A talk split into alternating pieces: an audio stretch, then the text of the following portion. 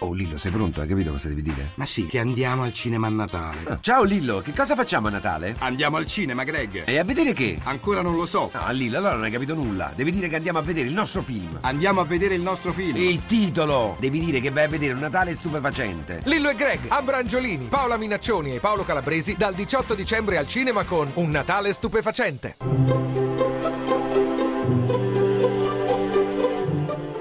Il pensiero del giorno.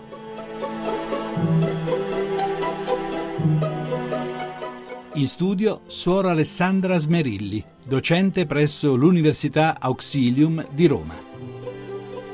Oggi la carestia più grande che stiamo vivendo è quella di gratuità, soprattutto perché abbiamo ridotto la gratuità a qualcosa di secondario, non essenziale. Abbiamo espulso la gratuità dall'economia, dai mercati, dalla vita sociale, ritenendola un di più, un qualcosa di cui la vita ordinaria può fare a meno. Confondendola con il buonismo, la cultura della modernità ha cercato di relegare la gratuità nella sfera privata e questo perché troppo spesso abbiamo associato il gratuito al gratis, agli sconti, al regalo e quindi a qualcosa di non essenziale. Quante volte nella nostra testa vale l'equazione gratuito uguale gratis? Ma se vogliamo andare al significato profondo della parola gratuità, ci accorgiamo che gratuito non è un che cosa facciamo, ma un come facciamo ogni cosa. Gratuità è rapportarmi verso gli altri, me stessa e anche verso le cose, la natura, mai vedendole come un mezzo, ma come un fine.